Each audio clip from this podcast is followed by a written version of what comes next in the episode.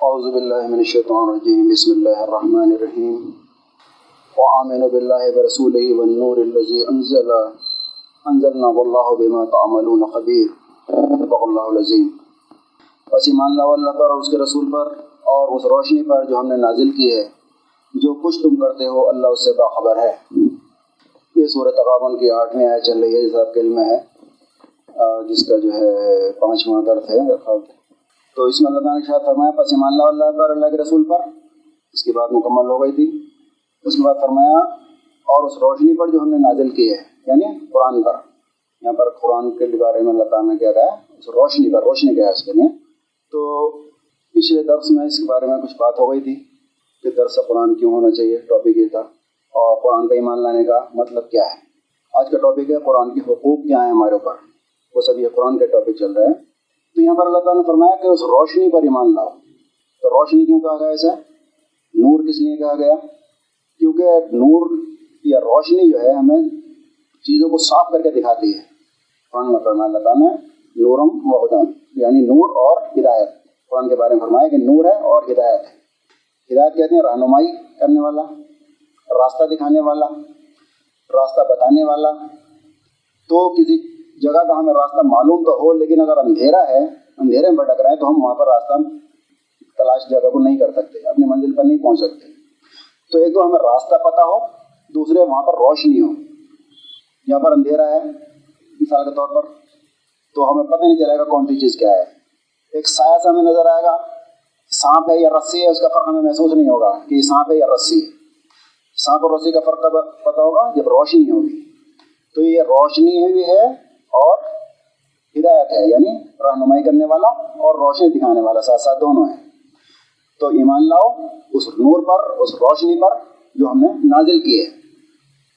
اور آگے سر جائیں، بیچ جگہ کافی ہے۔ پیچھے والے کو تو اس کے لیے اللہ تعالیٰ نے فرمایا، نور پر ایمان لاؤ۔ تو ایمان کے بارے میں بتا دیا تھا، قرآن پہ ایمان لانے کا مطلب کیا ہے؟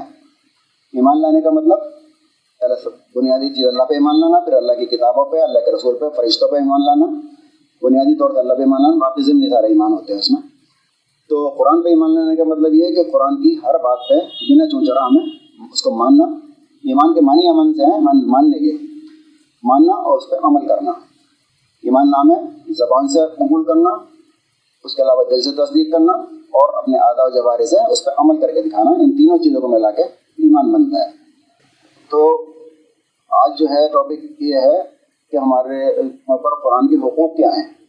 پچھلے ہفتے میں نے حقوق گنوائے تھے، قرآن کے چھ حقوق ہیں، چھ حق ہیں۔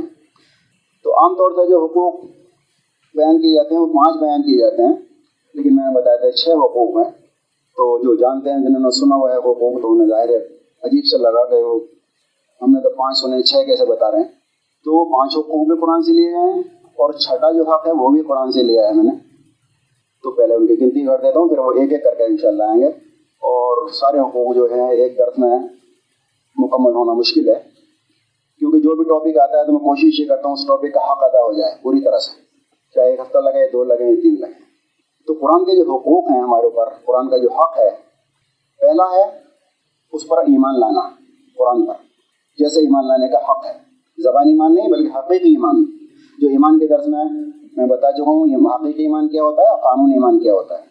دوسرا حق ہے، اس کی تلاوت کرنا، اس کو پڑھنا جیسے کہ اس کو پڑھنے کا حق ہے۔ تیسرا تیسرا حق ہے، اس پہ غور و فکر کرنا، تدبر کرنا، تفکر کرنا۔ یہ الفاظ میں بہت جگہ ہیں قرآن میں۔ یہ تفکر ہوں، یہ تدبر ہوں، تم سے غور نہیں کرتے، تم سے تدبر نہیں کرتے، تفکر نہیں کرتے۔ تو تیسرا حق ہے، اس پہ غور و فکر کیا جائے۔ چوتھا حق ہے اس کا، لوگوں تک پہلے چوتھا حق ہے اس کو عمل کیا جائے اس پہ۔ جو کچھ ہم نے پڑھا، جو کچھ سیکھا، جو کچھ ہم نے غور و فکر کیا، اس پہ پھر ہمیں عمل کرنا ہے، چوتھا حق یہ ہے۔ پانچواں حق یہ ہے کہ اسے پھر لوگوں تک پہنچایا جائے۔ جو میں نے سیکھا، جو میں نے سمجھا، جو مجھے حق لگا، تو پھر میرا فرض بنتا ہے کہ اپنے بھائیوں کو بھی پہنچاؤں، جو اپنے لیے پسند کرتا ہوں اور دوسروں کے لیے بھی پسند کروں۔ اور یہ دوسروں کا حق میرے اوپر بھی بنتا ہے کہ میں دوسروں تک پہنچاؤں۔ چھٹا حق کیا ہے؟ چھٹا سورج میں اللہ تعالیٰ نے شاید فرمایا کہ اس قرآن کو لے کر جہاد کرو، جہاد کبیر کرو۔ جہاد کبیرہ یعنی بڑا جہاد کرو۔ اب بات یہ ہے دل میں جہاد کے لفظ سے ایک دم کرنٹ سے لگتا ہے آدمی کو، اس لیے اس کو بائی پاس کر دیا جاتا ہے۔ اور وجہ کیا ہے؟ جہاد کا مطلب نہ سمجھنے کی وجہ سے یہ ایسا ہوتا ہے۔ جہاد کے نام سے ایک دم جو ہے بھڑکتا ہے آدمی۔ حالانکہ جہاد کا مطلب ہے، جہاد جوہد سے بنا ہے جوہد کے معنی ہوتے ہیں جد و جہد کے۔ اور جہد کہتے ہیں کوئی بھی کوشش جہاد ہوتا ہے یعنی مقابلہ آ رہا ہے۔ دو طرف سے، دو طرف کوشش۔ ایک آپ کوشش کر رہے ہیں، مقابلے میں کوئی اور بھی کوشش کر رہا ہے آپ کے خلاف۔ تو جہد کا مطلب ہوتا ہے جد و جہد اب وہ کسی بھی راہ میں ہو سکتی ہے۔ آدمی اپنے معاش کے لیے جد و جہد کرتا ہے، آدمی آزادی کے لیے جد و جہد کرتا ہے، آدمی اپنی بقا کے لیے جد و جہد کرتا ہے۔ وہ سارا کا سارا جہاد ہے، وہ کسی راہ میں بھی جہاد کر رہا ہوتا ہے۔ تو اللہ کی راہ میں جہاد کرنے کا مطلب ہوتا ہے، اللہ کی راہ میں کوشش کرنا۔ اور افضل جہاد جہاد بلکہ جہاد کبیر بتایا اس بات کو نفس سے جہاد کرنے کو۔ کیونکہ جہاد شروع ہوتا ہے نفس سے اپنے انسان کا۔ اس کے مراحل میں پہلے ہی بتایا تھا، اس کے مراحل ہیں، جہاد کے نفس سے شروع ہو کر قتال پہ جا کے وہ ختم ہوتا ہے۔ تو اس کو جو ہے جہاد کے معنی میں لیں یعنی جد و جہد کوشش۔ اب وہ کوشش کہاں تک پہنچی ہے، اس میں کوئی بھی مرحلہ آ سکتا ہے۔ جہاد کا مطلب قتال نہیں ہے، بلکہ جہاد کا مطلب ہے اس راہ میں جد و جہد اللہ کے دین کو پھیلانے میں، اس کے غلبے کے لیے۔ اس کی اشاعت کے لیے جو بھی جد و جہد کرتے ہیں، آپ زبان سے کریں قلم سے کریں، کسی بھی چیز سے کریں۔ مال لگائیں کھپ دولت کھپائیں، وقت لگائیں، جو بھی آپ اس راہ میں کھپاتے ہیں، وہ سارا کا سارا اللہ کے راہ میں جہاد کہلاتا ہے۔ قتال کا مرحلہ تو بہت بات کی چیز ہے، وہ جاتا ہے۔ وہ بھی اسی میں شامل ہے۔ تو اللہ تعالیٰ نے فرمایا، اس کو لے کر جہاد کرو۔ تو چوتھا حق یہ ہے، اس کو لے کر آپ جہاد کریں اور اس کو قائم کرتے ہیں۔ اللہ تعالیٰ نے فرمایا سورہ جمعہ میں ہی کہ تمہاری کوئی حیثیت نہیں ہے بن اسرائیل۔ اہل کتاب تمہاری کوئی حیثیت نہیں ہے کہ تم اس کا تورات اور انجیل کو اور ان کتابوں کو جو تمہارے پاس ہیں انہیں قائم نہ کر دو۔ تو جب تک قائم نہیں کر دیتے، تمہاری کوئی حیثیت نہیں ہے۔ اس کا کوئی وزن نہیں تمہاری، اس کا۔ جو بھی تم کچھ کرتے ہو نا؟ تا ہو بالا نہ کر دو، ہر نظام۔ دانش و تہذیب و دین سودائے خان۔ جب تک آپ اس کو قائم نہ کر دیں، تمہاری دینداریاں اور ایمانداریاں سب سودائے خان ہیں۔ کیونکہ ہم دیکھ چکے ہیں عبداللہ بن نبئی اور یہ منافقین جو تھے روزے رکھ رہے تھے، نماز پڑھ رہے تھے سب کا کر رہے تھے۔ کب منافق قرار پائے؟ جب اللہ کی جامع جان دینے کا بتایا منافق قرار پائے۔ تو چوتھا حق یہ ہے اس کا۔ تو یہ حقوق تفصیل سے آئے ہیں انشاءاللہ، یہ میں نے گنتی بتا دی آپ کو اس کی۔ اس کے حقوق اس کے کیا ہیں؟ اچھا کوئی بھی آدمی کسی چیز کا حق ادا کب کرے گا؟ جب اس کی ویلیو پتا ہو، اس کو اہمیت کا اندازہ ہو۔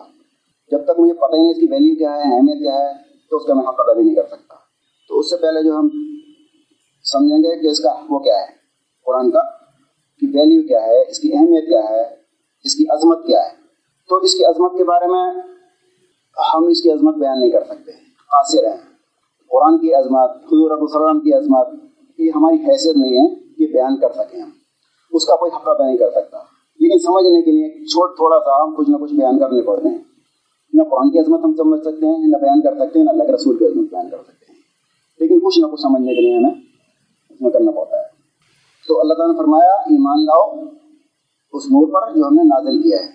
تو نور جو ہے، اللہ تعالیٰ نے کسی دوسری رقم اس میں ایک جگہ اور فرمایا کہ اس پہ ایمان لاؤ نور پہ۔ فرمایا، اور اسی طرح اے محمد صلی اللہ علیہ وسلم، ہم نے اپنے حکم سے ایک روح تمہاری طرف بھیجی ہے۔ روح یعنی قرآن کو اللہ تعالیٰ نے روح کہا ہے۔ جبر علیہ السلام کو بھی روح کہا ہے، قرآن کو بھی روح کہا ہے۔ ایک روح وہ ہوتی ہے جو ہمارے اندر ہے۔ یعنی اوپر سے جو چیز آتی ہے وہ روح ہے۔ وہ ہماری روح یا قرآن جو ہماری روح کی قضا ہے یا جب السلام جو اوپر سے پیغام لے کے آتے ہیں، ان کو بھی روح کا ہے رول امین کہا جاتا ہے۔ تو اس کے بارے میں اللہ تعالیٰ نے فرمایا، اور اسی طرح صلی اللہ علیہ وسلم، ہم نے اپنے حکم سے ایک روح تمہاری طرف وہی کی ہے۔ تمہیں کچھ پتہ نہ تھا کہ کتاب کیا ہوتی ہے اور ایمان کیا ہوتا ہے۔ مگر اس روح کو ہم نے ایک روشنی بنا دیا، جس سے ہم راہ دکھاتے ہیں۔ اس روح کو یعنی قرآن کو، ہم نے روشنی بنا دیا، نور بنا دیا۔ جس سے کے ذریعے سے ہم راہ دکھاتے ہیں۔ ہم کہتے ہیں دن سرات المستقیم، اللہ میں سیدھے راستے کے سیدھا راستہ دیکھا سیدھے راستے پہ چلا۔ تو سیدھا راستہ حضور مسلم فرمایا، یہ قرآن ہی سیدھا راستہ ہے۔ یہ اللہ کی مضبوط رسی ہے۔ اس کا ایک سرا تمہارے ہاتھ میں ہے، دوسرا سرا اللہ کے ہاتھ میں ہے۔ تو اللہ تعالیٰ راہ دکھاتا ہے، تمہیں ہدایت دیتا ہے، راہ بتاتا ہے۔ پھر قرآن کی روشنی کے ذریعے سے ہم اس کو پار کرتے ہیں۔ جیسے میں نے بتایا تھا، علم کے درس میں، علم دو طرح کا ہوتا ہے، ایک علم وہی ہوتی ہے اور ایک ہوتا ہے جسے ہم علم دنیا کہتے ہیں ایکوائرڈ نالج جو دنیا میں ضرورت ہوتی ہے اس کی۔ وہ علم جو آدم اسلام کو دیا تھا، اللہ تعالیٰ نے چیزوں کے نام سکھائے تھے۔ اللہ تعالیٰ نے کہا میں آدم تمہیں، آدم السلام کو جب پیدا کیا تھا، وہ قصہ سب نے سنا ہوگا۔ فرشتوں سے کہا کہ تم ان چیزوں کا نام بتاؤ ہاتھ کھڑے کر دیا، اللہ تعالیٰ ہم تو نہیں جانتے۔ آدم سے کہا تم بتاؤ نا بتا دیا، اللہ تعالیٰ نام سکھا دیے تھے۔ تو اس چیزوں کا نام سکھانے کا مطلب تھا، وہ علم دیا تھا جو خلافت کے لیے، دنیا میں رہنے کے لیے ضرورت پڑتی ہے، دنیا کے علم کی، وہ علم اللہ تعالیٰ نے دے دیا تھا۔ دوسرا علم تھا وہ جو علم وہی جو اللہ تعالیٰ نے جب آدم کو اتارا اور جب فرمایا تھا، اللہ تعالیٰ نے کہ تم دونوں یہاں سے اتر جاؤ، اب تمہارا ٹھکانا دنیا ہے، تمہیں ایک خاص مدت تک وہاں رہنا ہے۔ اب جو میری وہی پہنچے گی، جو میری ہدایت پہنچے گی یعنی وہی کے ذریعے سے جو اس کی پیروی کرے گا، اس کے لیے نہ کوئی خوف ہوگا اور نہ کوئی رنج۔ تو اس سے ہم کہتے ہیں علم دنیا اور علم دین۔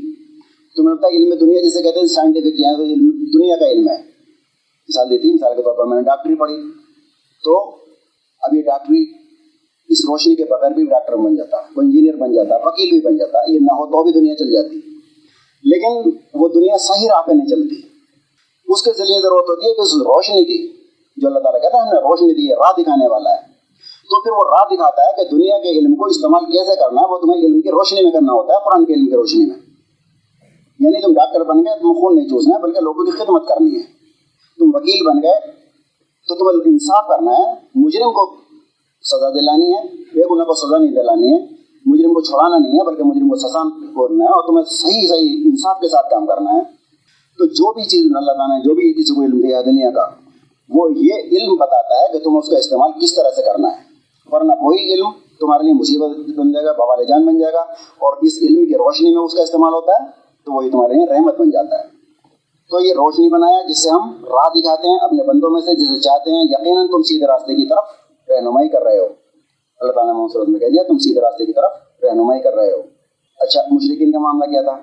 اللہ تعالیٰ جب ان سے کہا جاتا ہے کہ اللہ کے آگے جھک، جھکو، رکو کرو یعنی آتی ہے ویزا قیل الحم رکو لا یرکم جب ان سے کہا جاتا ہے رکو کرو یعنی جھکو تو وہ جھکتے نہیں تو روک اس سے کیا ثابت ہوتا ہے رکو کا مطلب ہوتا ہے ایک تو شکل ہوتی ہے رکو کی یعنی جو ہم جھکتے ہیں گھٹنوں پر ہاتھ رکھ کے جھک جاتے ہیں یہ تو رکو کی شکل ہے اصل رکو کیا ہے جو اس کی روح ہے رکو کی وہ کیا ہے جھک جانا سرنڈر کر دینا اللہ کے آگے جھک جانا جیسے سرکار جو ہے ان کے کسانوں کے آگے جھک گئی، اس طرح جیسے ہم کہتے ہیں جھک گئے انہیں سرنڈر کر دیا، بات مان لیا تو جب ان سے کہا جاتا ہے کہ اللہ کے آگے جھکو، تو وہ نہیں جھکتے یعنی سرنڈر نہیں کرتے۔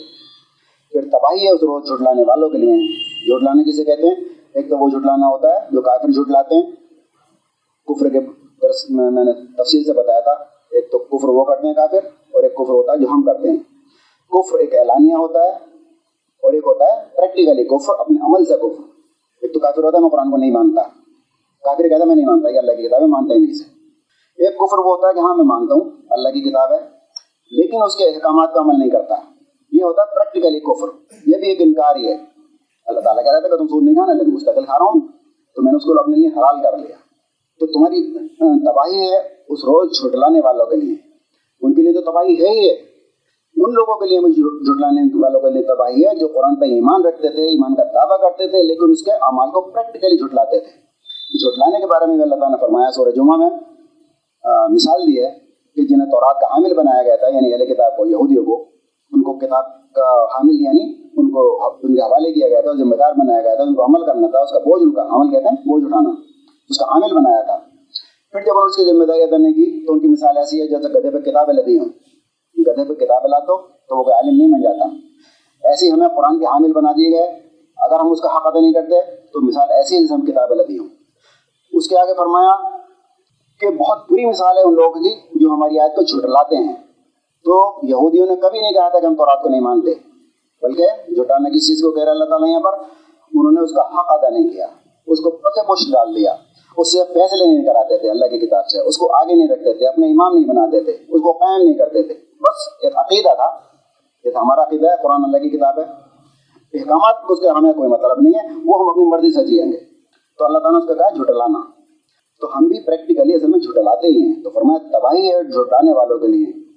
اب اس قرآن کے بعد اور کون سا کلام ایسا ہو سکتا ہے جس پر یہ ایمان لائیں؟ یعنی قرآن کے علاوہ اور کوئی کلام ہے دنیا میں جس پہ ایمان لائیں جسے جھٹلا رہے ہیں؟ تو اس کی جو ہے اہمیت کے بارے میں چند حدیث چند آیتیں آئیں گی انشاءاللہ۔ قرآن کی اہمیت کے بارے میں۔ سورہ آل عمران میں اللہ تعالیٰ نے اشاعت فرمایا نمبر ایک سو چونسٹھ میں، در حقیقت اہل ایمان پر تو اللہ نے بہت بڑا احسان کیا ہے۔ اللہ تعالیٰ احسان بتا رہا ہے اپنا۔ اللہ تعالیٰ نے تمہارے اوپر اہل ایمان کے اوپر بہت بڑا احسان کیا ہے۔ کیا احسان کیا ہے؟ کہ ان کے درمیان خود انہی میں سے پیغمبر اٹھایا یعنی اللہ کے رسول کو بھیجا۔ سورت دخان میں بھی اللہ تعالیٰ نے فرمایا، ہم ایک رسول بھیجنے والے تھے تمہارے رب کی رحمت کے طور پر یعنی بہت بڑی رحمت ہے کہ اللہ کے رسول کو بھیجا۔ اچھا رحمت کیوں ہے ہمارے لیے؟ رسول کیا کرتے ہیں ہمارے لیے؟ پیغمبر اٹھایا جو انہیں ان کی آیات پڑھ پڑھ کے سناتا ہے۔ اللہ تعالیٰ کی آیات پڑھ پڑھ کے سناتا ہے۔ تو اللہ کے رسول کی آمد ہمارے لیے رحمت اور قرآن کا آنا ہمارے لیے رحمت۔ کیونکہ یہی وہ چیز ہے جو ہمیں دنیا اور آخرت کی کامیابی دلائے گا۔ یہی ہے جو دنیا میں سرخرو کرے گا اور یہی ہے جو ہمیں آخرت میں جہنم سے بچائے گا اور جنت میں ہمیں لے کے جائے گا۔ تو یہ ہمارے لیے رحمت ہے اور اللہ تعالیٰ سے کہہ رہا ہے، احسان کیا ہے ہم نے۔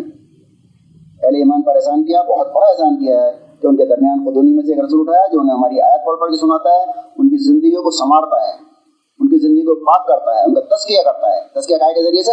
قرآن کے ذریعے سے۔ اور ان کو حکمت اور دانائی کی تعلیم دیتا ہے، کتاب کی تعلیم دیتا ہے۔ حالانکہ اس سے پہلے لوگ سری گمراہیوں میں پڑے ہوئے تھے۔ یعنی قرآن کی اہمیت یہ ہے کہ اللہ تعالیٰ یہ کہہ رہا ہے کہ اس سے پہلے تم گمراہی گمراہی میں پڑے ہوئے تھے۔ یہ ہمارا بہت بڑا احسان ہے مومن کے اوپر کہ ہم نے رسول بھیجا اور یہ قرآن کریم تمہارے لیے بھیجا۔ یہ نہ ہوتا تو گمراہیوں میں پڑے رہتے ہم۔ سورہ نے فرمایا، نبی صلی اللہ علیہ وسلم سے کہو کہ اللہ کا فضل ہے اور اس کی مہربانی ہے کہ یہ چیز اس نے بھیجی۔ کیا چیز؟ قرآن کریم۔ جس کی اہمیت کا اندازہ لگاتے رہیں۔ کیونکہ اب ہمیں تو پتہ ہے، بس ہمارے گھر میں رکھا ہوا ہے، باپ دادا کے زمانے سے دیکھتے چلے آ رہے ہیں۔ قرآن ہے، ہماری کتاب ہے۔ جیسے ان کا عقیدہ ہے رمایان ہماری کتاب ہے، اور ان کا عیسائیوں کا انجیل ہماری کتاب ہے۔ ویسے ہمارا بھی عقیدہ ہے کہ ہماری کتاب ہے۔ کچھ رسمی چیزیں ہیں۔ باپ دادا کو نماز پڑھتے دیکھا ہم بھی پڑھ لیتے ہیں۔ قربانی کرتے دیکھا ہم بھی کر لیتے ہیں۔ رمضان کے رکھ روزے رہتے ہم بھی دیتے ہیں۔ لیکن شعوری طور پہ ہمیں پتہ نہیں ہے۔ شعوری طور پر جو ایمان بنتا ہے، وہ قرآن کے ذریعے سے ہی بنے گا۔ اے نبی صلی اللہ علیہ وسلم، کہو کہ یہ اللہ کا فضل ہے اور اس کی مہربانی ہے کہ یہ چیز اس نے بھیجی۔ اس پر تو لوگوں کو خوشی منانی چاہیے۔ لوگوں کو خوش ہونا چاہیے کہ اللہ تعالیٰ نے یہ نعمت ہمارے لیے بھیجی ہے۔ یہ ان سب چیزوں سے بہتر ہے جنہیں لوگ سمیٹ رہے ہیں۔ اب یہ بہت بڑا دعویٰ ہے اللہ تعالیٰ کا۔ اللہ تعالیٰ کہہ رہا ہے یہ ان تمام چیزوں سے بہتر ہے اور قیمتی چیز ہے جو لوگ دنیا میں سمیٹ رہے ہیں۔ یعنی ہم کیا سمیٹ رہے ہیں؟ تھوڑا تھوڑا سمیٹ رہے ہیں ہم تو۔ کسی نے دس بیس لاکھ، کسی نے دس بیس کروڑ، کسی نے سو کروڑ، کتنا سمیٹ لے گا آدمی؟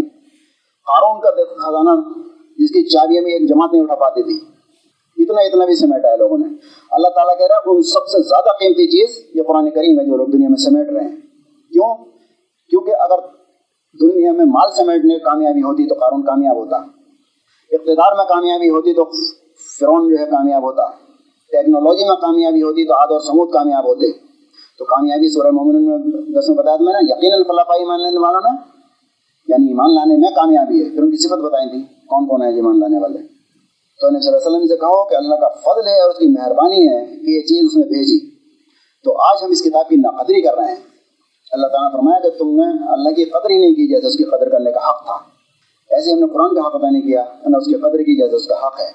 اس پر لوگوں کو خوشی منانی چاہیے کہ ان تمام چیزوں سے بہتر ہے جو دنیا میں لوگ سمیٹ رہے ہیں اور جمع کر رہے ہیں۔ اب ہمیں یہ بات ہماری سمجھ میں آئے گی نہیں، اتنی آسانی سے کہ یہ کیا قیمتی چیز ہوئی تھا۔ یہ اتنی قیمتی چیز ہے اگر آپ کا مثال کے طور پر یہاں بھی آپ کو کیس لگ جائے، پھانسی کا حکم ہو جائے، اس پھانسی کا حکم رکھوانے کے لیے آدمی کتنی دولت دے دے گا؟ سب کچھ دینے تیار ہو جائے گا۔ اسی طرح سے جہنم کے فیصلے کو رکوانے کے لیے کیا کیا نہیں دے دے گا آدمی؟ کتنی بھی اللہ تعالیٰ نے فرمایا کہ جب انسان وہاں پر آخرت میں پھنس جائے گا، تو زمین اور آسمان میں بھر کے، پوری خلا بھرنے کے بعد اتنا سونا بھر کے بھی فدیہ میں دینا چاہے تو انسان وہاں پر چھوٹے گا نہیں۔ کتنی بھی دولت دے کر چھوٹے گا نہیں۔ تو جہنم سے بچنے کے لیے یہاں بھی ساری دولت تیار ہو جائے گا۔ اس کے بارے میں واقعہ بھی بیان کیا جاتا ہے کہ اللہ تعالیٰ نے کہا، ایک شخص ہے، کسی میری رحمت سے جنت میں بھیج دو۔ اس نے کہا، اللہ، میں تو عبادت کر کے آیا ہوں، میرا تو حق ہے جنت۔ تیری رحمت سے کیا بھیج دو؟ میں تو کما کے آیا ہوں۔ تو اللہ تعالیٰ نے کہا کہ اچھا اسے ٹہلا کے لاؤ فرشتوں۔ جہنم کے کنارے، جہنم کے کنارے ٹہلایا تو اسے پیاس لگی بولا پانی صاحب، پانی تو پوری زندگی کے عمل دینے پڑیں گے اور نہیں دوں گا۔ پھر چلے، اور پیاس بڑھی۔ پانی کے صاحب وہی قیمت ہے۔ بارہ ایک وقت ایسا آیا کہ اس نے کہا، ٹھیک ہے، سارے عمل لے لو اور مجھے ایک گلاس ایک گلاس پانی دے دو۔ ایک گلاس پانی کی حیثیت بھی نہیں ہے تمہارے عمل کی۔ اللہ کی رحمت سے بخشا جائے گا۔ آپ نے فرمایا، انسان اللہ کی رحمت سے بخشا جائے گا۔ کیا رسول اللہ، آپ بھی فرمائے ہاں میں بھی۔ تو یہ اتنی قیمتی چیز ہے، یہ قرآن کریم۔ تو اس کی حقوق تو انشاءاللہ آئیں گے، ہمارے اوپر کیا ہیں؟ پہلے اس کی قیمت کا، اس کی اہمیت کا اندازہ کر لیں کہ کتنی قیمتی چیز ہے جو اللہ تعالیٰ نے ہمیں دی ہے۔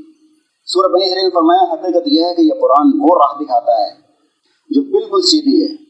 جو لوگ اسے مان کر بھلے کام کرنے لگے ہیں، انہیں بشارت دیتا ہے کہ ان کے لیے بڑا اجر ہے۔ تو سیدھی راہ کون دکھاتا ہے؟ یہ قرآن دکھاتا ہے۔ اللہ تعالیٰ کہہ رہا ہے۔ اس کے علاوہ سیدھی راہ دکھانے والی دنیا میں کوئی چیز نہیں ہے۔ پچھلے ہفتے میں نے حدیث سنائی تھی۔ قدرت نے شاید فرمایا کہ جو شخص قرآن کو چھوڑ کر کہیں اور سے ہدایت حاصل کرنے کی کوشش کرے گا، رہنمائی حاصل کرنے کی کوشش کرے گا، اللہ یقین اس کو گمراہ کر دے گا۔ اور جو تکبر کی وجہ سے اس کو چھوڑے گا، اللہ تعالیٰ اس کو پیس کے رکھ دے گا۔ تو حقیقت یہ ہے، قرآن وہ دکھاتا ہے، جو بالکل سیدھی سچی راہ ہے۔ تو جو لوگ اسے مان کر بھلے کام کرنے لگے، ان کے لیے خوشخبری ہے۔ اور جو مان کر اچھے کام نہ کریں، ان کے لیے ظاہر انذار ہے ڈراوا ہے ان کے لیے۔ اور سورہ بکر نے فرمایا کہ رمضان وہ مہینہ ہے جس میں قرآن نازل کیا گیا، جو انسانوں کے لیے سراسر ہدایت ہے۔ قرآن کے بارے میں بتا اللہ تعالیٰ قرآن کیا ہے؟ وہاں فرمایا کہ قرآن نور ہے، اس کو ہم نے نور بنا دیا۔ یہاں فرمایا ہے قرآن سراسر ہدایت ہے اور ایسی واضح تعلیمات پر مشتمل ہے، واضح یعنی کھلی کھلی، صاف ستھری پر جو راہ راست دکھانے والی ہیں، صحیح راستہ دکھانے والی ہیں اور حق اور باطل کا فرق کھول کر رکھ دینے والی ہیں۔ یعنی فرقان ہے اس کا نام۔ لہذا جو شخص اس مہینے کو اس کو چاہیے کہ روزے رکھے۔ یہاں پر فرمایا، دو چیزیں، ایک تو یہ ہدایت ہے، واضح تعلیمات پر مشتمل ہے، اس کی تعلیمات واضح ہیں، کھلی کھلی ہیں، کوئی ہیچ بیچ نہیں ہے، بالکل صاف ستھری ہے اور یہ فرقان ہے یعنی فرق کر دینے والی چیز ہے، دودھ کا دودھ، پانی کا پانی کر دینے والی چیز ہے، سانپ اور رسی کا فرق بتا دینے والی چیز ہے۔ آپ اندھیرے میں بھٹک رہے ہیں، سانپ اور رسی کا فرق نہیں کر پا رہے حرام حلال کا فرق نہیں کر پا رہے اچھے برے کا فرق نہیں کر پا رہے آج ہم بری چیزوں کو اچھا کہہ رہے ہوتے ہیں۔ اچھی چیزوں کو برا کہہ رہے ہوتے ہیں۔ کیوں؟ کیونکہ اس کی روشنی میں نہیں دیکھتے ہم۔ مسلمان کا ہر وہ کام اچھا ہوتا ہے جو قرآن کی حدیث کے مطابق ہو۔ لیکن آج ہم دیکھ رہے ہوتے ہیں اور تھا وہ تو بڑا بڑھیا کام کرا اس نے تو۔ اب کیسے کرا ہے وہ اشارے سے میں سمجھ لیں باہر زیادہ تفصیل کی ضرورت نہیں ہے۔ آدمی کہتے ہیں وہ بہت بڑھیا بڑھیا کام ہو رہے ہیں، حالانکہ وہ بہترین کام ہو رہے ہوتے ہیں۔ تو یہ فرقان ہے، فرق کر دینے والی چیز ہے۔ تو یہ فرق کرے گی۔ روشنی ہے۔ ٹارچ دکھائے گی تمہیں؟ اچھا ایک آیت جو اس کے پریکٹیکلی اس کے اہمیت بتاتی ہے اور اس کا وزن بتاتی ہے اور اس کی عظمت بیان کرتی ہے، وہ کیا ہے؟ اس کے ہم اہمیت کو نہیں سمجھ پا رہے، اس کے وزن کو، اس کے قدر کو نہیں سمجھ پاتے۔ اللہ تعالیٰ بتا رہا ہے اس کے قدر کی اور اس کی اہمیت ہے کیا؟ سورہ حشر میں فرمایا، اگر ہم نے یہ قرآن کسی پہاڑ پر اتار دیا ہوتا تو تم دیکھتے کہ وہ اللہ کے خوف سے دبا جاتا ہے اور پھٹا پڑتا ہے۔ یہ مثالیں ہم لوگوں کے سامنے اس لیے بیان کرتے ہیں کہ وہ غور و فکر کریں۔ غور و فکر کرنے کے لیے یہ مثال اللہ تعالیٰ کر اس لیے ہم بیان کرتے ہیں کہ اسے اگر ہم پہاڑ پر اتار دیتے ہیں تو آپ دیکھتے ہیں کہ دب جاتا ہے ٹھنڈا پڑتا ہے، پھٹ جاتا ہے۔ اب ہمارے ہم کتنا ہلکے میں لیتے ہیں اسے۔ اب اس بات کو سمجھنے کے لیے ہمیں ایک سہارا لانا پڑے گا دوسری آیت کا کہ یہ قرآن اتنا وزنی کیا مطلب ہے کہ اس پر رکھ دیتے پھٹ جاتا۔ اللہ تعالیٰ نے تو یہ ہمارے حوالے کیا ہے۔ پہاڑوں پہ پیش کیا، اللہ تعالیٰ فرمائے نے پہاڑوں پہ پیش کیا، انہوں نے منع کر دیا، اس کا بوجھ نہ اٹھاتا کہ انسان نے اٹھا لیا اس کا وزن۔ تو انسان نے جب اسے اٹھا لیا، لیکن وہ اس کا حق ادا نہیں کر پاتا۔ اس کو ہلکے میں لیتا ہے، کتنا بھاری کلام ہے، یہ کتنا وزنی کلام ہے کہ جس اللہ کا یہ کلام ہے، اس کی عظمت دیکھیں تب سمجھ میں آئے گا کہ اسی کا کلام ہے یہ۔ موس علیہ السلام کلیم اللہ ہیں، اللہ تعالیٰ سے کلام کرتے تھے۔ اللہ تعالیٰ سے ان کی فرینکنیس تھی ایک طرح سے، وہ باتیں کرتے تھے۔ باتیں کرتے کرتے ایک دن شوق پیدا ہوا کہ اللہ تعالیٰ کا دیدار کیا جائے۔ فرمائش رکھ دی اللہ تعالیٰ، میں تجھے دیکھنا چاہتا ہوں، اپنے دیدار کرا دے۔ اللہ تعالیٰ نے فرمایا، لن ترانی، تو مجھے نہیں دیکھ سکتے۔ یعنی دنیا کی آنکھ مجھے نہیں دیکھ سکتے، وہ جنت میں دکھایا جائے گا، دیدار کیے جائیں گے۔ تم مجھے نہیں دیکھ سکتے۔ پھر فرمایا کہ میں فلاں پہاڑ پر تجلی ڈالوں گا اپنی یعنی جھلک تم اس پہاڑ کی طرف دیکھو۔ ڈائریکٹ بھی تجلی علیہ السلام کو نہیں دکھائی گئی، بلکہ انڈائریکٹ تم پہاڑ کو دیکھو علیہ السلام ادھر کو دیکھ رہے ہیں اور تجلی ڈالی۔ تجلی کہتے ہیں جی، جھلک، ہلکی سی جھلک۔ تو اللہ تعالیٰ نے کہا کہ تم میں تجلی ڈال رہا ہوں، تم اس کو دیکھو۔ اگر تم اس کو برداشت کرتا کہ تو پھر تم سوچنا کہ تم مجھے دیکھ سکتے ہو۔ یعنی انسان جیسے کہہ دیتا ہے جہنم میں دیکھی جائے گی جو ہوگا۔ تو تم آگ میں بھٹی میں ہاتھ رکھ کے دیکھو۔ اگر یہ دیکھی جائے گی تو سوکھا رہنا کہ وہ بھی دیکھی جائے گی۔ آسانی سے کہتے ہیں نا، دیکھی جائے گی۔ تو اللہ تعالیٰ نے فرمایا کہ تم تجلی ڈالتا ہوں میں ہلکی سی، اس کی طرف دیکھو، پہاڑ کی طرف۔ اللہ تعالیٰ فرمایا، پہاڑ، تجلی سے ریزا ریزا ہو گیا اور موشا بس گوشت کھا کے گر پڑا۔ تو یہ اثر تھا اللہ تعالیٰ کی تجلی کا۔ تو جو ہم دنیا میں بھی دیکھتے ہیں، جو انسان جتنا بڑا ہوتا ہے، اس کی بات میں اتنا ہی وزن ہوتا ہے۔ تو یہ اللہ کا کلام ہے۔ تو اللہ کی تجلی کا اثر یہ تھا، تو اس کے کلام کا بھی اثر یہی ہوتا کہ اسے پہاڑ پہ اگر اتار دیا جاتا تو واقعی دب جاتا، پھٹ جاتا۔ لیکن انسان بڑا جاہل پیدا ہوا ہے، وہ سمجھتا نہیں اس کو ہلکے میں لیتا ہے۔ تو یہ بڑی اہم آیت ہے اس کو سمجھنے کے لیے، اس کی عظمت کو سمجھنے کے لیے قرآن کی فرمایا کہ اگر ہم اس قرآن کو پہاڑ پر نازل کر دیتے تو تم دیکھتے کہ وہ اللہ کے خوف سے دبا جاتا ہے پھٹا پڑتا ہے۔ لیکن اللہ تعالیٰ نے فرمایا کہ تمہارے دل سخت ہو گئے ہیں، پتھروں کی طرح سخت۔ بلکہ پتھروں میں بھی کوئی پتھر ایسا ہوتا ہے جو اللہ کے خوف سے گر جاتا ہے، لڑک جاتا ہے۔ تو پتھر میں ایسے ہوتے ہیں کہ چٹک جاتے ہیں، اللہ کے خوف سے گر جاتے ہیں۔ لیکن انسان ایسا ہے کہ اس کا کوئی خوف ہی نہیں ہے۔ جبکہ مومن کی پہچان اللہ تعالیٰ بتا رہا ہے کہ مومن حقیقت میں وہ ہیں جو اللہ کا ذکر سن کر، اللہ کا کلام سن کر ان کے دل لرز جاتے ہیں اور کانپنے لگتے ہیں۔ ہمارے اوپر اللہ کا کلام کا کوئی اثر ہی نہیں ہوتا۔ کیوں؟ کیونکہ ہم اس کو غور نہیں کرتے۔ نہ اس کو سمجھتے ہیں، نہ غور یہ بھی سب آئے گا اس کی اگلے اس میں کہ جو اس کا جو حق ہے ہمارے پاس، غور و فکر کا، اس میں اس کی تفصیل آئے گی۔ آج بات چل رہی ہے اس میں عظمت کی۔ عظمت کے بعد اگر ٹائم ملتا تو پھر اس کی بات شروع ہوگی۔ ہمارے اوپر حقوق کیا ہیں؟ یہ چھ حقوق جو میں نے بتایا تفصیل دے کے اب ان اللہ بتاؤں گا تو اس کی عظمت یہ ہے اس کو اگر پہاڑ کو اتارا دیا جاتا تو وہ دب جاتا اور پھٹ جاتا اللہ کا کلام ہے جو اللہ کی عظمت ہے ویسی اس کی عظمت ہے اللہ تعالیٰ حضور رب السلم نے شاد فرمایا کہ اللہ کے کلام کو دنیا کے تمام کلاموں پہ کلام یعنی بات اللہ کی بات کو اللہ کے کلام کو تمام کلاموں پہ ایسے فضیلت حاصل ہے جیسے اللہ کو اپنی مخلوق پر حاصل ہے لیکن ہم اللہ کے کلام کو کیا ویلیو دیتے ہیں؟ کتنی اہمیت دیتے ہیں؟ جیسے میں نے ایمان کے بارے میں مثال دی تھی کہ ہم دعویٰ کرتے ہیں ہمارا ایمان ہے، اللہ پہ اور اللہ کے رسول پر اور آخرت پر، لیکن ایک بجلی کے تار کے برابر بھی ہمارا یقین نہیں ہے۔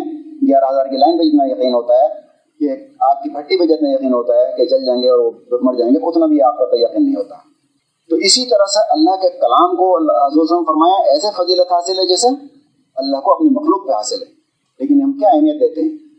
یہ مثال میں پہلے بھی دے چکا ہوں، لیکن کافی لوگ نئے ہیں، اس لیے دوبارہ یہ مثال دے دوں۔ کچھ لوگوں کو تازہ ہو جائے گی اور ذہن میں بیٹھ جائے گی۔ ایک ہوتا ہے انسان کا کلام۔ ہم انسان کے کلاموں کو کتنی ویلیو دیتے ہیں؟ دوسروں کے کلام کو۔ یا اپنے کلام کو ہم کتنی ویلیو دیتے ہیں؟ مثال کے طور پر ایک نوٹس آتا ہے کسی کے پاس، تو یہاں ادھر کرتا ہے میں عربی نہیں جانتا۔ وہاں کوئی ادھر نہیں ہوتا کہ میں عربی نہیں جانتا۔ نوٹس کو لیے پھرتا ہے کہ صاحب عدالت سے آیا ہے، جج صاحب کا ہے۔ ہاں، یا آر ڈی او صاحب کا ہے، کسی کا بھی افسر ہے، کوئی بھی۔ ان کا کلام آیا ہے، وہ نوٹس ہے۔ تو کوئی ادھر نہیں ہے، بلکہ وہ لیے پھرے گا اور پھرے گا اسے۔ وہ آئے گا کہ ماسٹر صاحب، یہ میرا نوٹس پڑھ کے سنا دو۔ انگلش میں ہے وہ، اب اس کو انگلش پڑھ کے ہم سنا دیں۔ انگلش سنا دی بس، ترجمہ نہیں کیا ہم نے۔ کیا وہ مطمئن ہوگا؟ نہیں ہوگا۔ حالانکہ وہ کہہ رہا ہے، پڑھ کے سنا دو پڑھ کے سنا دیا۔ لیکن وہ کہہ کہ گٹ وٹ مت کرو۔ یہ بتاؤ، اس میں لکھا کیا ہے؟ تو اصل میں لکھ سنانے کا مطلب کیا ہے؟ یہ بتاؤ، لکھا کیا ہے؟ پیغام کیا ہے؟ میسج کیا ہے؟ تو اصل چیز وہ ہے۔ تم انگلش سناؤ یا سناؤ سے مجھے کوئی مطلب نہیں ہے۔ یہ بتاؤ، اس میں لکھا کیا ہے؟ میسج کیا ہے اس کا؟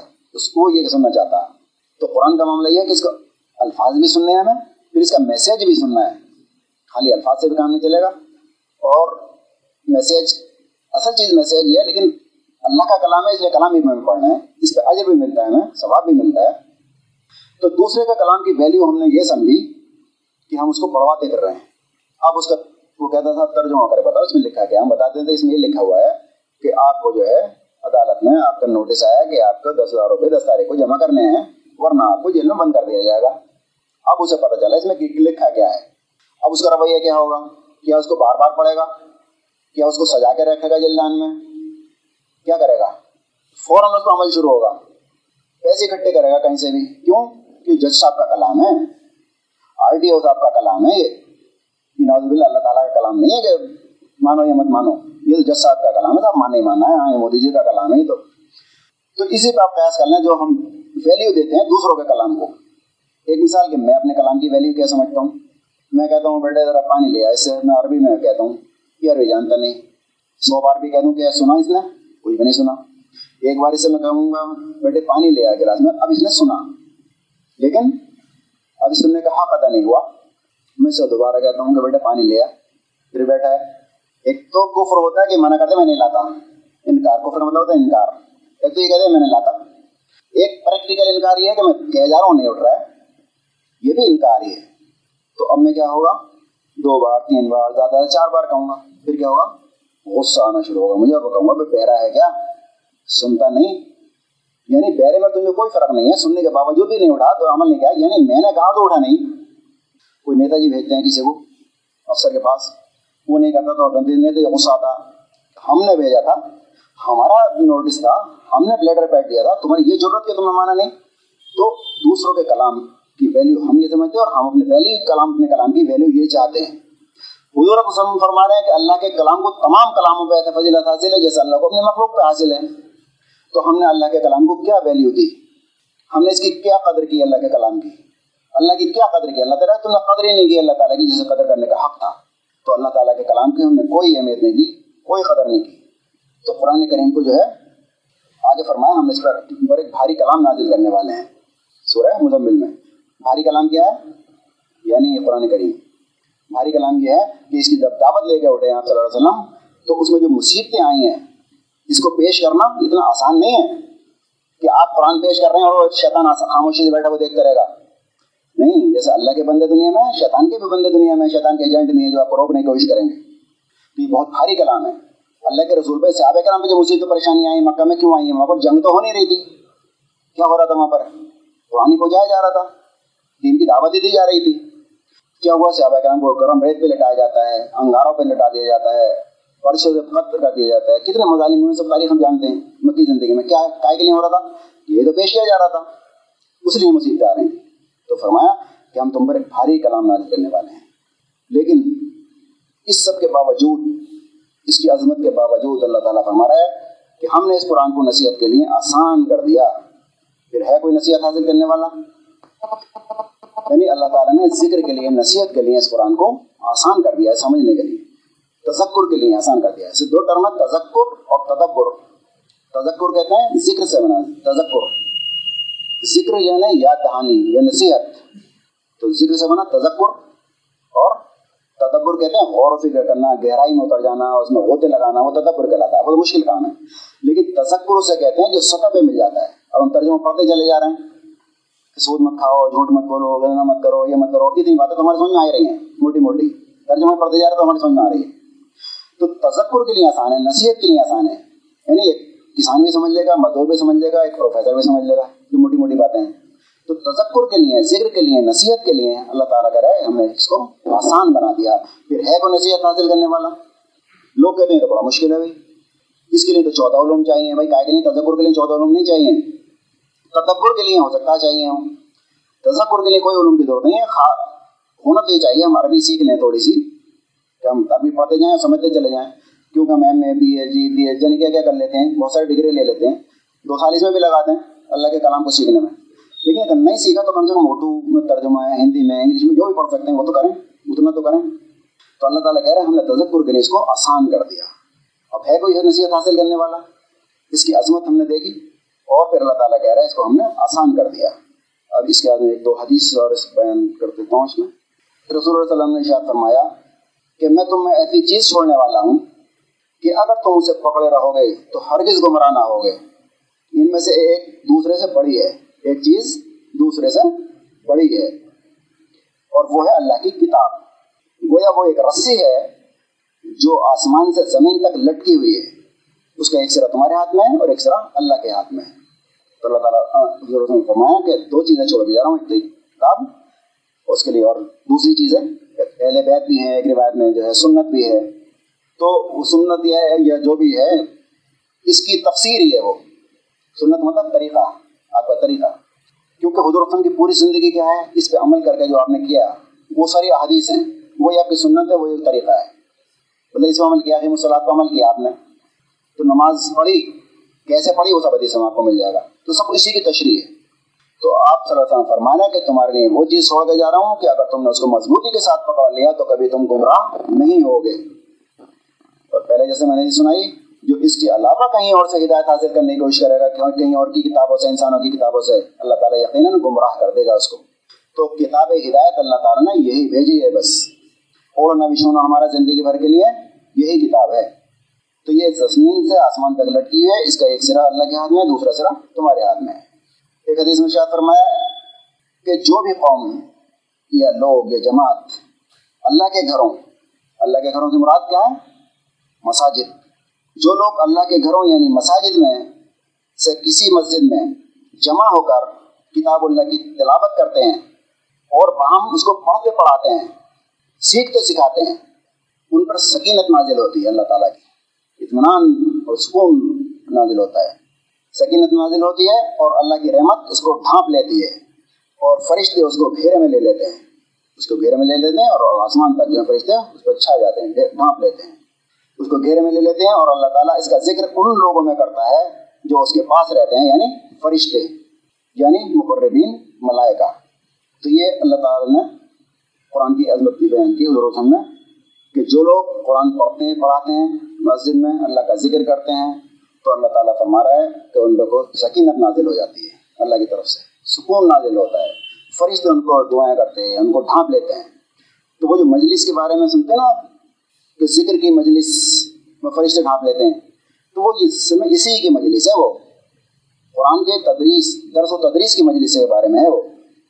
جیسے حدیث آپ نے سنی، ترجمہ ایک بار پھر سن لیں، نبی کریم صلی اللہ علیہ وسلم نے ارشاد فرمایا، جو لوگ اللہ کے گھروں میں سے کسی گھر میں یعنی کسی مسجد میں جمع ہو کر کتاب اللہ کی تلاوت کرتے ہیں اور وہاں اس کو پڑھتے پڑھاتے ہیں، سیکھتے سکھاتے ہیں، تو اللہ کی اللہ کی رحمت اس کو ڈھانپ لیتی ہے ان لوگوں کو۔ رحمت ڈھانپ لیتی ہے اور فرشتے اسے گھیرے میں لے لیتے ہیں اور اللہ تعالیٰ اس کا ذکر ان لوگوں میں کرتا ہے جو ان کے پاس رہتے ہیں یعنی مقربین ملائکہ۔ یہ ہوا حدیث۔ اب اس کی عظمت کے بارے میں اور نیچے آ کے ایک عالم کا وہ پڑھ لیتے ہیں، مضمون۔ عالم ہے۔ فضل الرحمان اصلاحی مدرسہ اصلاح ہے اعظم گڑھ میں، تو اصلاح کے پڑھ میں اصلاحی صاحب۔ تو وہ کیا کہتے ہیں؟ وہ کہتے ہیں کہ زوال امت کا سبب کیا ہے؟ یعنی امت مسلمہ کے زوال کا، بربادی کا اور ذلت اور خواری کا اصل سبب کیا ہے؟ کیوں امت مسلمہ خوار اور ذلیل ہو گئی ہے؟ کیا وجہ ہے اس بات کی؟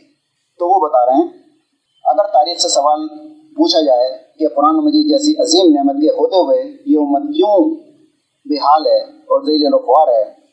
تو تاریخ ہمیں اس کا جواب دے گی۔ تو اس کا تعلق جائے گی کہ اللہ تعالیٰ کسی قوم کی حالت نہیں بدلتا جب تک کہ وہ خود اپنے اختیارات سے اپنے حالات اور نفسیات کو نہ بدلنا چاہے۔ یہ قرآن کی آیت ہے کہ اللہ تعالیٰ کسی قوم کی حالت اس وقت تک نہیں بدلتا جب تک کہ وہ اپنی حالت خود بدلنا چاہے، اس کے لیے کوشش نہ کرے۔ پھر فرماتے ہیں شیخ الحمد شیخ الہند شیخ الہند، ان کا نام تھا محمود حسن دیوبندی، شیخ الہند تھے۔ بہت بڑے عالم تھے۔ شیخ الہند مولانا محمود حسن دیوبندی نے مالٹا مالٹا کی جیل میں انہیں بھیج دیا گیا تھا۔ انہیں کالا پانی کر دیا تھا۔ حکومت نے مالٹا کی جیل میں بھیج دیا تھا۔ پہلے کالا پانی کر دیتے جزیرے میں بھیج دیا کرتے تھے۔ اس کی سزا ہوتی تھی۔ جسے آج کہتے ہیں شہر بدر کر دیا، ملک بدر کر دیا۔ تو کالا پانی کہلاتا تھا۔ شیخ الہند کو کالا پانی کر دیا دیا گیا۔ تو وہاں پر انہوں نے کیا سیکھا؟ وہ بتا رہے ہیں۔ شیخ الحن مولانا محمود حسین ندوی نے مالٹا کی تنہائیوں میں جو غور و خوض کر کے اس بیمار ملت کے لیے دوا تجویز کی تھی، اے کاش اس ملت نے اگر اس پر نصیحت، اس نصیحت پر عمل کیا ہوتا تو شاید آج حالات اتنے نہ نہ ہوتے یعنی اتنے حالات بدتر نہ ہوتے۔ اگر شیخ الہند کی نصیحت پر عمل کیا ہوتا، ان کے مشورے پہ لوگوں نے عمل کر لیا ہوتا۔ کیا کیا سیکھ کیا ہے وہ مالٹا کی جیل میں؟ تنہائیوں میں کیا کیا سیکھ ہے؟ مفتی محمد شفیع عثمانی۔ یہ پاکستان میں ہے، محمد شفیع عثمانی۔ وہ بیان کرتے ہیں۔ محمد شفیع عثمانی صاحب اس سلسلے میں شیخ الہند کی ترجمانی کرتے ہوئے لکھتے ہیں۔ شیخ الہند کی ترجمانی یعنی جو انہوں نے شیخ نے یہ بات کہی ہے، اس کو آسان زبان میں کر کے مفتی شف سب بتا رہے ہیں۔ شیخ الہند کی بات۔ ترجمانی کرتے ہوئے لکھتے ہیں کہ میں نے جہاں تک جیل کی تنہائیوں میں اس پر غور و فکر کیا ہے کہ پوری دنیا میں پوری دنیا میں مسلمان دینی اور دنیاوی ہر حیثیت ہر حیثیت سے کیوں تباہ ہو رہے ہیں؟ اس پر ہم نے غور کیا کہ تمام دنیا کے مسلمان تباہ کیوں ہو رہے ہیں؟ تو اس کے دو سبب معلوم ہوئے، دو وجوہات معلوم ہوئی ذلت اور خواری کی، مسلمانوں کی۔ ایک، ان کا قرآن کو چھوڑ دینا اور دوسرا، ان کے آپس میں اختلافات اور خانہ جنگی۔ اس لیے میں وہیں سے یہ عزم لے کر آیا ہوں کہ اپنی باقی زندگی اس کام میں صرف کر دوں گا کہ قرآن کریم کو لفظ اور مانن عام کیا جائے۔ قرآن کریم کے لفظی اور اس کے معنی اور تفسیر عام کیا جائے۔ یہ شیخ الہند مالٹا کی جیل میں یہ سیکھ کے آئے۔ لفظ اور مانن اس کو عام کیا جائے۔ اور مسلمانوں کے باہمی جنگ و جدال کو کسی قیمت پر بھی برداشت نہ کیا جائے۔ یعنی یہ فرقے بندیاں آپس میں جو ہو رہی ہیں، جنگ و جدال ہے اور ایک دوسرے پر کفر کے فتوے لگائے جا رہے ہیں، تو وہ کریں، اس جنگ و جدال کو کسی قیمت پر برداشت نہیں کیا جائے گا۔ آگے مفتی محمد شفیع صاحب فرماتے ہیں کہ حضرت نے جو باتیں فرمائی ہیں یعنی شیخ الہند نے دو باتیں فرمائی کہ دو وجوہات ہیں امت مسلمہ کے ذلیل اور خوار ہونے کی۔ ایک تو قرآن کو چھوڑ دینا اور دوسرے آپسی اختلافات۔ اب اس کی تشریح کرتے ہوئے محمد شیخ عثمانی صاحب کہہ رہے ہیں کہ حضرت نے جو دو باتیں فرمائی ہیں، اصل میں وہ دو وہ دو نہیں بلکہ ایک ہی ہے۔ یہ دو باتیں نہیں بلکہ ایک ہی ہے۔ ایک کیوں ہے؟ اس لیے ہمارے اختلافوں میں شدت اس وجہ سے ہوئی ہے کہ ہم نے قرآن کو چھوڑ دیا۔ یعنی یہ جو تفرقہ والی ہے، یہ جو دو وجہ بتا رہے ہیں قرآن کو چھوڑنا اور آپس میں بڑھ جانا تفرقے اور گروہ بندیاں اور مسلقوں میں بڑھ جانا، تو یہ کہہ رہے ہیں قرآن کو چھوڑنے کی وجہ سے ہے۔ اصل میں وجہ دو نہیں، بلکہ ایک ہی ہے۔ ہم نے قرآن کو چھوڑ دیا۔ اور یہی بات اللہ تعالیٰ نے سورہ عال عمران میں فرمائی ہے۔ اللہ کی رسی کو مضبوط سامنے اور تفرقے میں نہ پڑھو۔ یعنی تفرقوں سے بچنے کے لیے، اتحاد کے لیے اللہ تعالیٰ نے راستہ بتا دیا۔ کیا؟ اللہ کی رسی کو مضبوط تھام لو معتصم یعنی چپک جاؤ۔ احتسام کہتے ہیں چمٹ جانا، چپک جانا بالکل۔ اس سے چمٹ جاؤ۔ اللہ کی رسی کو مضبوط تھام لو اور تفرقے میں نہ پڑھو۔ یعنی تفرقے کو سے بچنے کا واحد راستہ یہ ہے کہ قرآن پڑھ جائیں۔ سب لوگ قرآن پہ آ جائیں تفرقہ ختم۔ بھائی سب لوگ ایک ہی بات کہنے لگیں تو تفرقہ ختم ہو جائے گا۔ چھوٹے چھوٹے اختلافات رہیں گے، وہ ہوتے ہیں۔ بنیادی اختلاف ختم ہو جائیں گے تو کافر اور میں کافر۔ وہ چیزیں ختم ہو جائیں گی۔ تو کہہ رہے ہیں، وجہ ایک ہی ہے کہ ہم نے قرآن کو چھوڑ دیا ہے۔ اس لیے کہ قرآن مرکز تھا۔ اور جب وہ اس مرکز سے دور ہوتے چلے گئے، تو ایک دوسرے سے بھی دور ہوتے چلے گئے۔ تو یہ وجہ ہے اس کو۔ دنیا میں جو ذلت اور خواری ہے مسلمانوں کی، اس کی وجہ یہی ہے کہ ہم نے قرآن کو چھوڑ دیا۔ تو اللہ تعالیٰ نے پچھلے پیغمبروں کو بھی کتابیں دیں جو رسول بھیجے، لیکن وہ کتابیں ایک وقت کے ساتھ ساتھ وہ ختم ہو گئیں۔ ان کے ان میں تحریف کر دی گئیں، بدل دی گئیں۔ تو رات انجیل آج ملیں گی لیکن وہ نام کی ہیں، ان میں کچھ باتیں ملیں گی۔ اللہ تعالیٰ کے جو احکامات تھے باقی سب اپنا اپنے پیسے گھساتی ہیں۔ لیکن یہ آخری امت تھی، امت محمد صلی اللہ علیہ وسلم۔ اور یہ آخری کتاب تھی۔ اس کے بعد کوئی رسول آنا نہیں، پہلے کہتے لوگ بگڑ گئے، پھر کتاب آ گئی، پھر رسول آ گئے۔ اب نہ کوئی رسول آنا، نہ کوئی کتاب آنی۔ تو اس لیے اللہ تعالیٰ نے فرمایا کہ ذکر ہم نے نازل کیا ہے اور اس کی حفاظت بھی ہم ہی کرنے والے ہیں۔ تو اللہ تعالیٰ نے اس قرآن کی حفاظت کا اپنے ذمہ لے لیا ہے کہ اس کی حفاظت ہم کریں گے۔ تو اب شیطان پہلے تو تحریف کر دیا کرتا تھا، لوگوں کی بات اس میں گھسا دیا کرتا تھا، جو بھی چاہتے تھے وہ۔ اس میں گھسا نہیں سکتے۔ آپ نے فرمایا اللہ تعالیٰ کا قرآن اللہ تعالیٰ نے فرمایا کہ اس میں جو ہے کوئی چیز باہر سے اندر سے شامل نہیں ہو سکتی، کوئی گھسا نہیں سکتا اس کے اندر۔ تو اب کیا کرے شیطان؟ اس میں تحریف کر نہیں سکتا، دوسری باتیں گھسا نہیں سکتا۔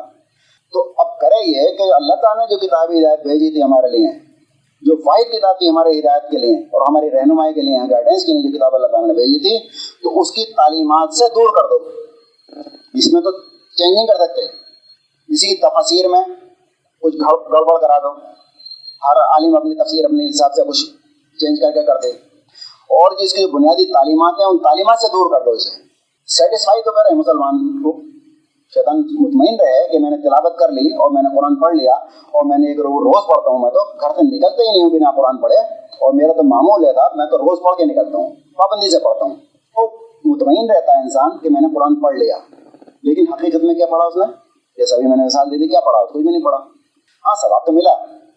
اس کا مطلب یہ نہیں ہے مطلب کوئی یہ نکالنے کے تھا وہ کہہ رہے ہیں کوئی پڑھنے کا کوئی مطلب نہیں ہے۔ ثواب ملے گا۔ ہر حرف دسنے کی، پڑھنے سے ملیں گی۔ لیکن پھر بات وہی ہے کہ قرآن اس لیے نہیں آیا کہ اس ہر حرف دسنے کی۔ پڑھنے تو ایک انعام ہے آپ کو، جو ملے گا۔ آیا کیا کے لیے؟ یہ ہدایت ہے، نور ہے، فرقان ہے۔ اللہ تعالیٰ خود بتا رہا ہے۔ تو کتاب ہدایت بن کے آیا تھا۔ تو شیطان نہیں چاہتا کہ کوئی قرآن کو سمجھے اور ہدایت پائے سے تو اس لیے اس نے کوشش یہ کی، اس کو تعلیمات سے دور کر دیا جائے۔ اس لیے یہ ساری باتیں جیسا ہمارے سامنے آتی ہیں کہ تم گمراہ ہو جاؤ گے، تمہارے سمجھنے کی چیز نہیں ہے، چودہ علوم چاہیے اور یہ سب موبائل پہ قرآن پڑھو گے تو ثواب نہیں ملے گا۔ مطلب کسی طرح سے اس سے دور ہو جائے انسان۔ شیطان کی پوری کوشش یہ ہے، اور شیطان کے ایجنٹوں کی بھی کوشش یہ رہتی ہے کہ کسی طرح سے تعلیمات سے دور ہو جائے۔ اب ہم نے اس کی عظمت دیکھی قرآن کی۔ قرآن کی عظمت کیا ہے؟ اب ہم غور کریں، اس کی عظمت ہمارے دل میں کتنی بیٹھی اور کتنی اس کی ویلیو ہم نے سمجھی۔ اب اس قرآن کے ہمارے اوپر حقوق کیا ہیں؟ حقوق ابھی شروع ہی نہیں ہوا ہے انشاءاللہ وہ اگلے ہفتے جو درس ہوگا وہ قربانی پہ ہوگا، کیونکہ وہ بھی اہم ٹاپک ہے۔ قربانی کے بارے میں ابھی امام صاحب نے کچھ باتیں بتائیں۔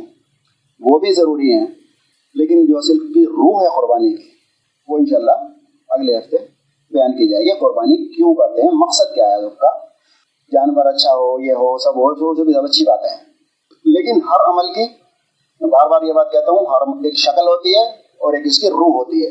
نماز کی ایک شکل ہے، ایک اس کی روح ہے۔ یقیناً فلاح پائی مان لینے والوں جو اپنی نماز میں خوشو اختیار کرتے ہیں۔ قربانی کے بارے میں فرمایا کہ تمہارے خون اور گوشت نہیں پہنچتے، بلکہ تمہارا تقوی پہنچتا ہے۔ اللہ تعالیٰ کو۔ روزے تمہارے لیے کیوں ہیں؟ تاکہ تمہارے اندر تقوی پیدا ہو۔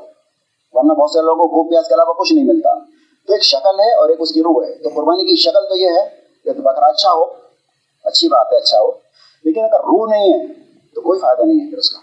تو انشاءاللہ اگلے ہفتے جو درس ہوگا، وہ ہوگا قربانی کا مقصد کیا ہے، قربانی کی روح کیا ہے، قربانی اللہ تعالیٰ کیوں کراتا ہے اور اس کے اس سے ہمیں کیا سبق ملتا ہے قربانی کے بارے میں۔ تو ان شاء اللہ یہ درس ہوگا۔ اس کے بعد پھر اس کا سلسلہ دوبارہ سے شروع ہوگا کہ قرآن کے حقوق ہمارے اوپر کیا ہیں۔ جو حقوق میں نے بتائے، وہ ان شاء اللہ تفصیل کے ساتھ بیان کیے جائیں گے۔ آج کے درس کے سلسلے میں کوئی سوال ہو تو کر لیں۔ کسی کی کوئی بات سمجھ میں نہیں آئی ہو، کسی کو کوئی بات غلط لگ رہی ہو، قرآن حدیث کے خلاف اگر لگ رہی ہو، تو پوچھ لیا کرے بنا تکلف پوچھ لیا کریں۔ بجائے اس کے باہر جا کے کسی سے پوچھیں، چاہے میں کوئی کریں، جو بات سمجھ میں نہیں آ رہی، وہ پوچھ لیں۔ تو اچھی نہیں لگ رہی، وہ پوچھ لیں۔ کہ یہ بات کیوں کہی ہے تم نے؟ کس بنیاد پہ کہہ دی کوئی بات اگر سمجھ میں نہیں آتی ہے، تو سوال کر لینا چاہیے۔ سوال کی ہماری اس لیے اجازت ہوتی ہے۔ ایسا نہیں ہم بیان کیا اور بات ختم ہو گئی۔ تو کوئی بات سمجھ میں نہیں آتی، تو پوچھ سکتے ہیں۔ میرے خیال سے سمجھ میں آ گئی۔ دعا کر لیں اعوذ باللہ من الشیطان الرجیم۔ اللهم صل على محمد وعلى ال محمد كما صليت على ابراهيم وعلى ال ابراهيم انك حميد مجيد اللهم بارك على محمد وعلى ال محمد كما باركت على ابراهيم وعلى ال ابراهيم انك حميد مجيد ربنا آتنا في الدنيا حسنة وفي الآخرة حسنة وقنا عذاب النار۔ ربنا ظلمنا أنفسنا وإن لم تغفر لنا وترحمنا لنكونن من الخاسرين یا ارحم الراحمین۔ جو کچھ ہم نے کہا سنا۔ اس پہ عمل کرنے کی توفیق عطا فرما۔